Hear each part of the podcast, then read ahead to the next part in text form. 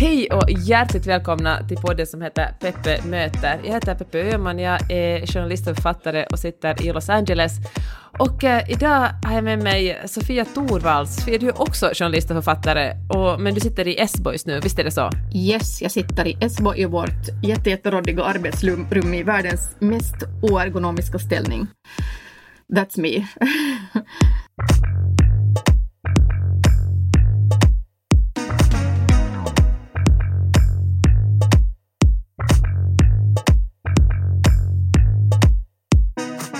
Har skrivit en bok som heter Ångestgudinnan, som är delvis en essäbok och delvis en dagbok under ett år med äh, ångest. Kan man beskriva den så? Absolut. Jo, det är helt, helt rätt. Jag läste den och äh, fick en en insikt, alltså, eller vet du vad, så, har vi, så är det. Jag, jag är den typen av person som ofta är ganska ångestfri. Alltså det är klart att jag också ligger mitt i natten och har ekonomisk ångest då och då, eller, liksom, eller klimatångest, eller liksom mina barn ska dö ångest, men nästan hela tiden är jag en ganska, en, jag är en glad skit, skulle man kunna säga. Och uh, när jag läste din bok fick jag en en faktiskt en större förståelse över hur det är att leva med ångest. För jag kan säga att tidigare har jag mest känt så här, nej men sluta shoppa er, ni ångestlagda människor, skärp er. Har du blivit bemött av en, en, en sån arrogant som, åsikt som min? Uh, no, jag tror det är så att människor jättesällan egentligen säger det sådär vet du, rakt ut. Uh, men men liksom, man kan ju ibland känna att de tänker det. och, och, det och det är därför man, man liksom på något vis... Jag märker ju att jag läser av jättesnabbt att okej, okay, det här är en sån människa att jag kanske inte går jättedjupt här in, in liksom, i en diskussion om min ångest så att jag kanske mera då kanske lite så skojar om den och så här. Och då, och då märker jag ju att människor uh, tenderar att kanske inte ta den där min ångest så hemskt mycket på allvar. Så, så det som har hänt mig nu med den här boken är att en del vänner och bekanta har varit så här oj, att jag menar, har du mått så där dåligt? Och då blir man ju samtidigt så här, nej, nej, inte har jag ju inte har jag nu mått så ja. dåligt. För att det vill man ju inte heller att människor ska tycka. Så jag verkar att jag vet i kluven i det här hur jag ska liksom vet du, hur jag ska ställa mig till människors inställning till min ångest. Det var, så, det var så lätt att skriva om det men nu ska man ju liksom prata om det och det är inte alltid så enkelt. För de som ännu inte har läst boken, kan du beskriva hur din ångest tar sig uttryck? No, den, är ju, alltså, den, den går ju jättemycket i vågor. Att till exempel nu, alltså man skulle ju tro nu att en, en ångestfylld människa som jag skulle ha jättemycket ångest nu så här i coronatider men nu har jag faktiskt haft lite mindre ångest än normalt konstigt nog. Så det där, så, så just nu har jag ingen ångest alls egentligen. Och, men vad beror det på? Är det för att all, vi är alla i samma båt liksom? No, no, jag tror det är lite det och sen är det också det att den går, att det känns att den är på något vis kontrollerbar. Eller, eller liksom faran är så tydlig. Det är liksom det här viruset men om jag liksom hålls hemma snällt och aktar mig och har handskar på mig och vet du Cassidesi med mig överallt och sen är jag försiktig och vet du går inte nära människor i butiker så då liksom tänker jag mig att då har, det, då har jag det under kontroll och då är det liksom så enkelt på något vis. Så jag tror det handlar om det mm. faktiskt. Vad var din fråga? jag har redan tappat bort mig.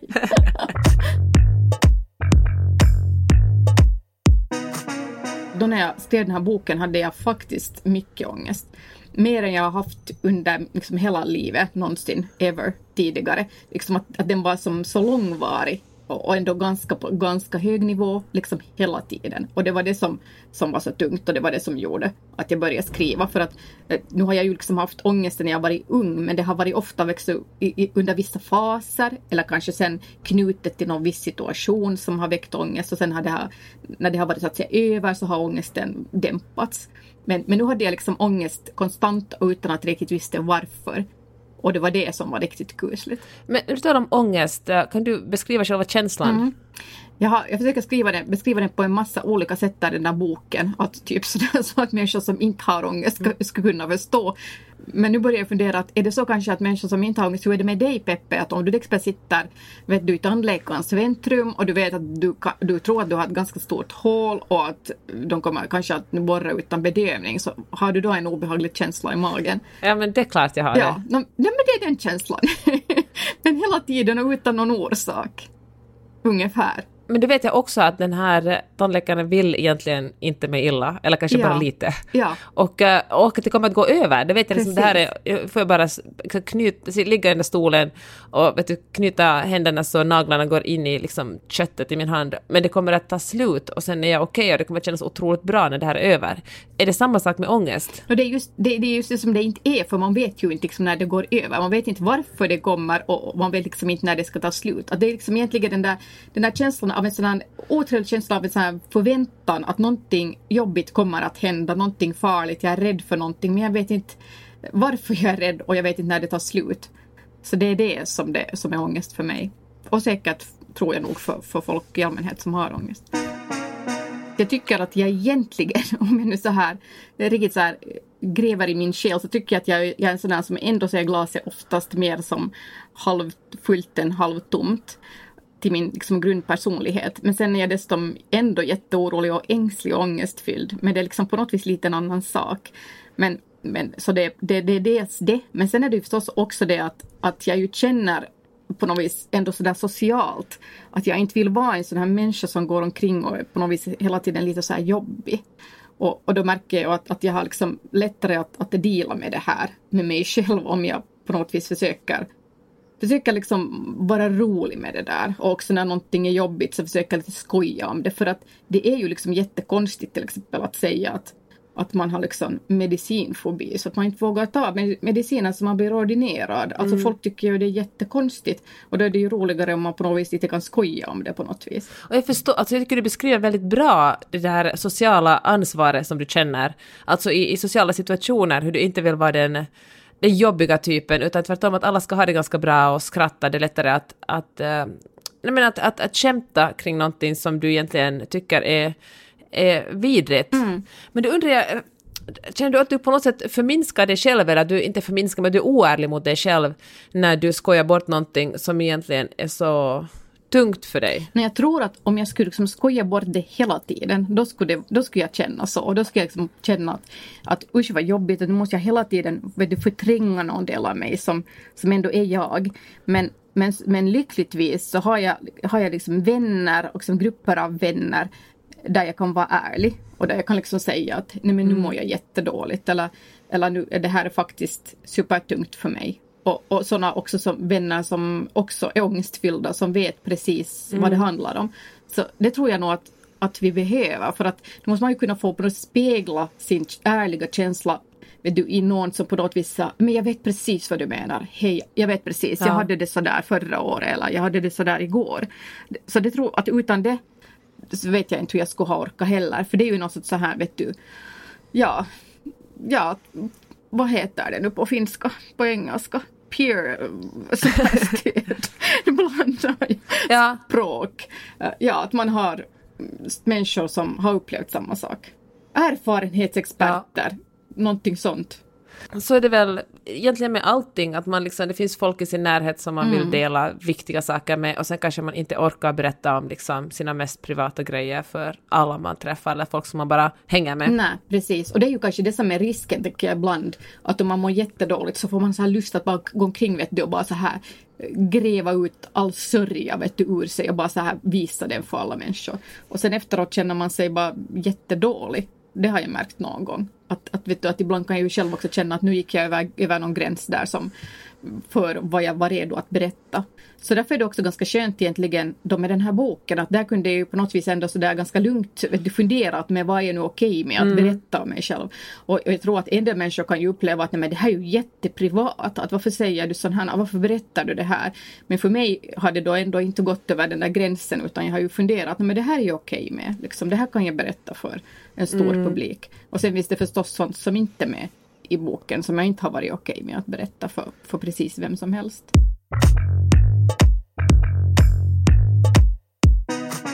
Det är konstigt, för jag tror att som läsare så tror man alltid kanske att det är lite mer privat än vad det är för en författare. Mm. Eftersom författaren har ju verkligen vägt varje ord och skrivit, skrivit och skrivit om och redigerat och skrivit om igen. Det är liksom ingen, det är ingen slump att orden precis landar där de gjorde det. Men för läsare är det ju liksom en engångsupplevelse och då kanske man tror att det är Ja men en skicklig författare får ju det att låta som om man visar allt, kanske. Ja, Ja, och sen tror jag också att det är det att den här gränsen går på så olika ställen för olika människor. Att jag tror att det som för mig ännu är okej att berätta om mig själv, så skulle för någon mm. annan vara så totalt no-no att nej, kära någon, det där kan jag aldrig, aldrig säga om mig själv.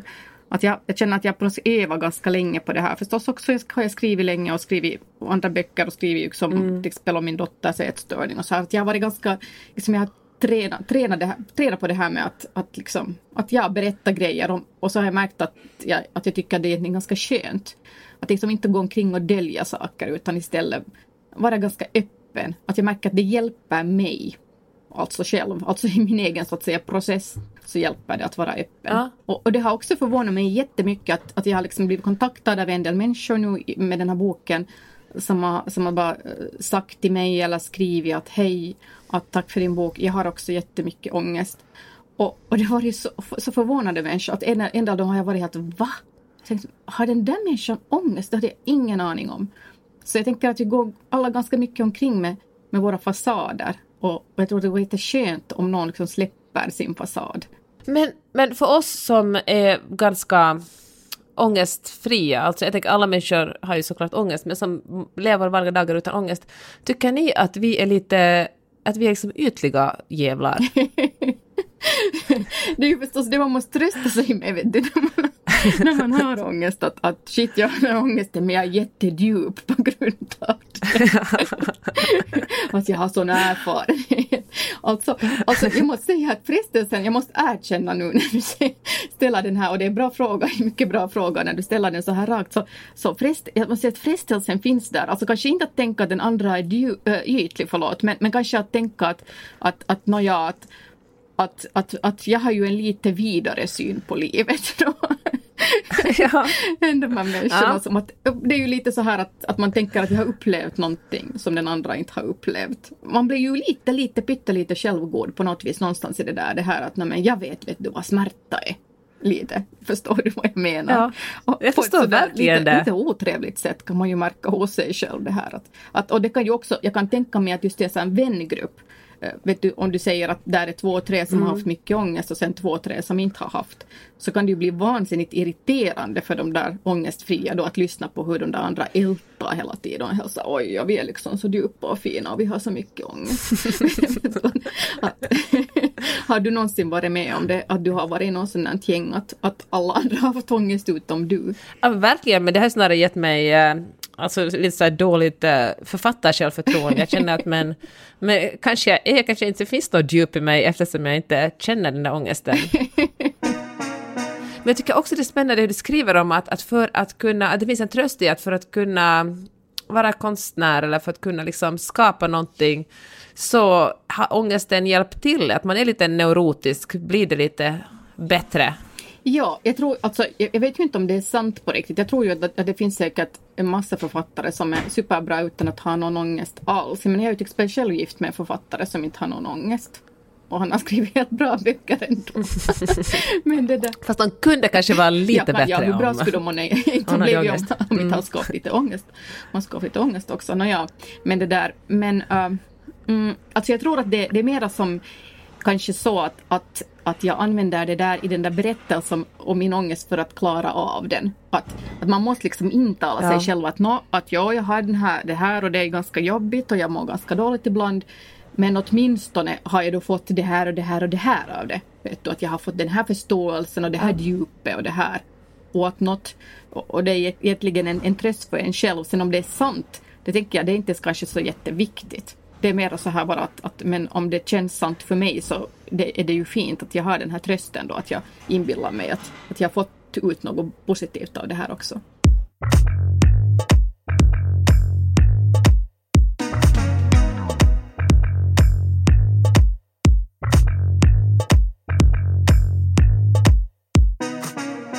Hur, eh, hur gör du när du skriver böcker? Skriver du en viss tid på dygnet eller eh, har du en liten anteckningsbok med dig vart du än går och skriver ner tankar? Hur, hur, hur fungerar du som författare?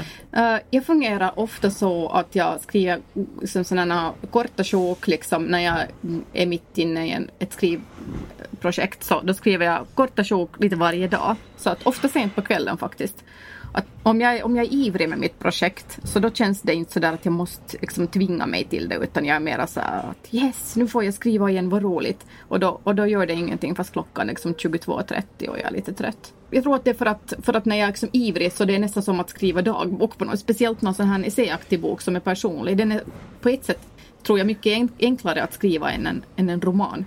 Vad gör du när du får eh, skrivstopp, när du känner att jag borde verkligen fortsätta den här boken men jag kommer ingen vart? No, då tänker jag nog ganska snabbt att något är fel på något vis. För att jag märker att när jag, när jag, har, när jag har skrivit eh, på något projekt som inte har blivit bra, så då har jag ofta haft den här känslan att jag inte vill skriva, att jag inte har lust.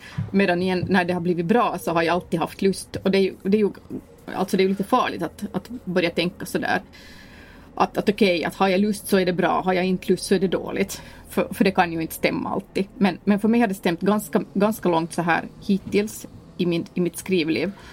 Så, så därför har jag egentligen inte, jag har liksom inte kämpat med det där så mycket annat än att då har jag tänkt att nu, men nu är något fel jag måste göra om någonting eller jag måste liksom börja om från början eller jag måste hitta på något annat. Mitt pro största problem i allt skrivande är alltid att jag skriver för tätt. Men vad betyder det? Att jag skriver för, jag skriver för lite. Det liksom blir, att den, den feedback jag oftast får av redaktören, att vad kan du skriva lite till? Att jag liksom på något vis komprimerar ah. och komprimerar och komprimerar i mitt skrivande så att det är för lite information. Och, och ja. så att jag, oftast gör jag så att jag skriver först en för tät version och sen efter det får jag börja skriva till.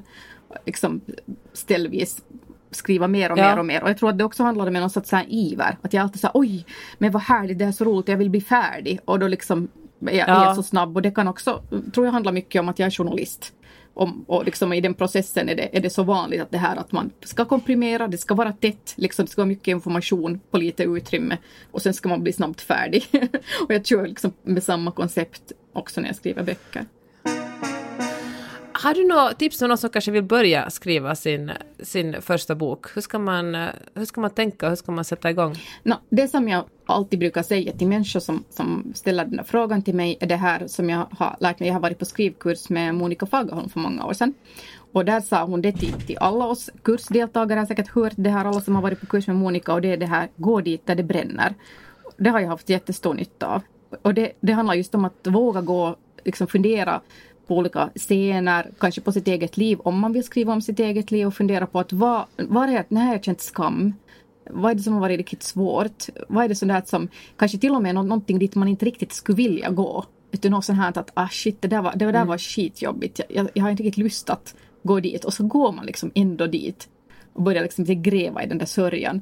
Så för mig har, har det varit jättebefriande och det har varit på något vis en start alltid, alltid på liksom en, en bra process att gå, gå till det där jobbiga stället.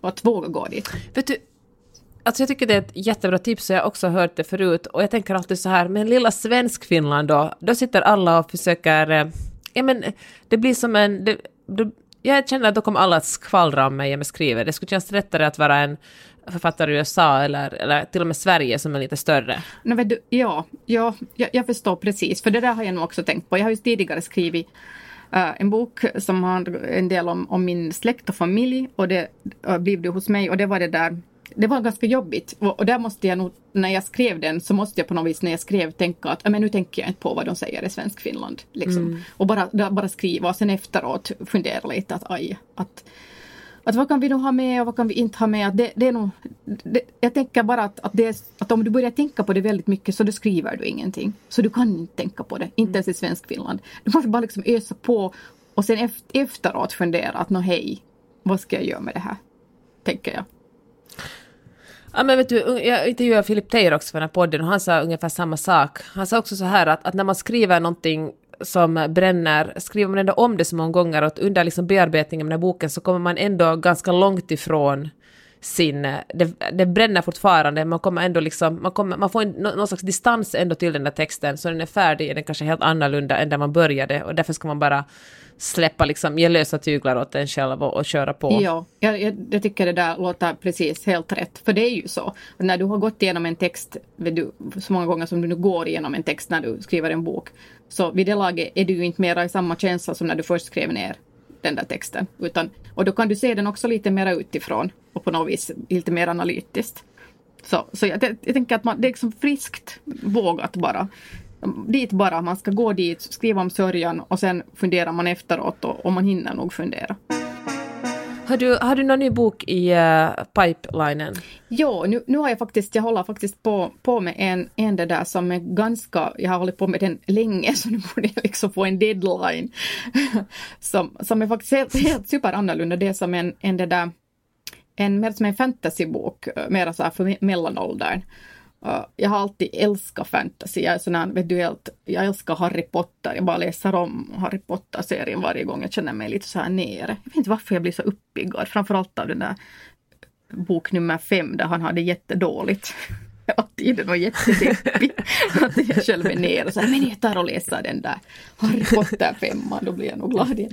Så det där, Ja, så, så det där det, det är ändå som en helt ny grej, för det har jag aldrig prövat på förut. Att, liksom, att skriva fantasy som jag älskar själv. Och min stora fantasyidol, måste jag få säga, det här när vi talar om det, är Diana, ja. Diana Wynne Jones, som inte är så jättekänd, men hon, hon det där jag läste en bok av henne när jag var 11 år och låg på sjukhus och det blev en sån jätteupplevelse för mig. Det heter äh, Trollkarlsliv äh, på, på det där på sven, svenska A Charmed Life på engelska och den är helt jättebra. Så om ni inte har läst den så oj, lyckans ostar som får läsa den. Det är väl det skönaste som finns när man, när man har ångest eller man tycker att verkligheten är jobbig, att någon annan har byggt upp en helt annan värld där det liksom råder helt andra premisser än i ens egen värld och att få på något sätt fly bort och leva i den världen en liten stund. Absolut, det är ju det bästa just med fantasy, att där kan liksom, och att vad som helst är så möjligt. Det är det som också är så underbart, att en, en, en människa kan plötsligt ha superkrafter och det är det som jag tror att, att, att det är så liksom charmigt med, med mycket fantasy, att den handlar så jätteofta om att, att huvudpersonen upptäcker liksom en kraft i sig. Och, och det är ju som mm. den här drömmen som jag tänker att vi alla har, att vi ska upptäcka någon hemlig kraft i oss. Att, liksom, att vi ska vara speciella, att vi ska vara, liksom, ska vara något, något riktigt särskilt med oss. När jag var liten så till mm. exempel, på seriöst, jag på riktigt gjorde så en gång att jag satte en ärta under madrassen för att jag liksom hade en sån feeling att jag kanske skulle vara prinsessa. Ja. Och det där. Och, så kände jag förstås nog inte den där ärtan och då var jag så här, no äsch då. Men, men liksom just det här, det är den här känslan som man ofta går omkring med också som, med, som barn, att man liksom skulle vilja så mycket att oj nej, det skulle vara något riktigt särskilt för mig.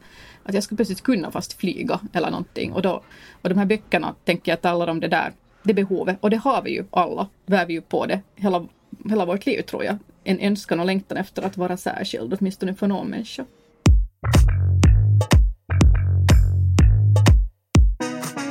Då vill jag bara flika in här att Ångestgudinnan är faktiskt en jättebra bok och jag, jag hade njöt mycket av att läsa den. Oj, tack, tack. Ja, jag menar verkligen det. Och jag fick verkligen en insikt kring att, uh, hur det är att ha ångest. Alltså som att som, om man är ångest, jag tror att man borde ha nytta av att läsa den om man är om man har ångest, för då kommer man att känna att man inte är ensam. Men att få en större insikt i hur jobbigt det är och att det verkligen är, ja men hur det känns att uh, inte kunna kontrollera liksom hur den dagen ska bli. Mm. Okej, det där var jättedåligt formulerat. Nu går vi över till äh, fem snabba slutfrågor. Vad läser du just nu? Jag älskar sådana här alltså, psykologiska böcker. Alltså, jag älskar som bara som jag äter dem som glass liksom. Det, och, och, nu just handlar det om uh, The Journey from Abandonment to Healing. och jag menar, jag har ju inte blivit övergiven just nu av någon människa som jag vet om. Men det är som, jag tycker bara den är jätteintressant. Där är sådana övningar eh, som man kan göra vet du, med sitt, eh, sådana dialoger med sitt inre barn som jag tycker är helt. Så jag, jag håller på att skriva sådana dialoger med mitt inre barn hela tiden här nu på kvällarna. Då, när jag borde göra andra viktiga saker. Uh, så, så det här är just nu en som jag har, har läst. Bästa skrivtipset? Mm, Bästa skrivtipset är att skriva så här, uh, lite så här flödestext. Att bara, bara, liksom, bara skriva, skriva, skriva, skriva. Bara så blopp, låt det komma som, vet du, som, usch, som diarré. Usch, usch, vilka hemska bilder jag har här. Men, men liksom, att, att inte alls censurera. Bara, bara låt, låt det komma, det komma och sen se, se vad det är. Liksom, komma igång på det viset. Favoritpodd? Jag lyssnar jättelite på poddar försöker jag här desperat komma på att vad skulle jag senast ha lyssnat på? Mm, alltså det har, jag bara inte kommit liksom in i det. Jag har inte fått in det i min rutin. Varför älskar alla Knausgård? Åh, Nej, jag vet inte varför alla älskar men jag kan berätta varför jag älskar Knausgård. Mm. Alltså, det är någonting i den där tonen. Det är någonting i den där Uh, någonting i hans sätt att, att skriva som bara har tilltalat mig helt jättemycket. Alltså det, jag vet inte, det, det på något vis känns som så att, att när, jag, när jag läste de där böckerna så kände jag men det här är sant, det är sant. Det här är så fint. Jag liksom försökte helt en högläsa dem för min man och han var bara såhär nej sluta. En rekommendation alla kategorier. Det kan vara allt från att ta en promenad till en favoritmaträtt eller en bok. Mm. Oj, det där var jättesvårt. No, men om jag nu ändå skulle ge en rekommendation så skulle det vara den här Netflix-serien, uh, den här uh, Unorthodox, uh, om den här uh, kvinnan som flyr den här judiska kommuniteten i New York och åker till Berlin. Har du sett den? Ja, den är faktiskt jättebra. Är... Och det måste komma ja med en motrekommendation. Det finns en bok som heter Okej okay, Amen som är skriven av en svensk kvinna som är journalist på Svenska Dagbladet. Hon heter Nina Solomin. Den här boken kom ut för liksom 15 ja. år sedan. Den är väldigt ja, bra. Men den borde jag ju absolut läsa för jag blev helt såhär wow, jag började liksom surfa sådär. Det, alltså den var helt enkelt otroligt berörande. Helt otroligt berörande. Tusen tack Svea Torvalds för att du tagit dig tid att uh, prata med mig. Hör du, det var bara roligt.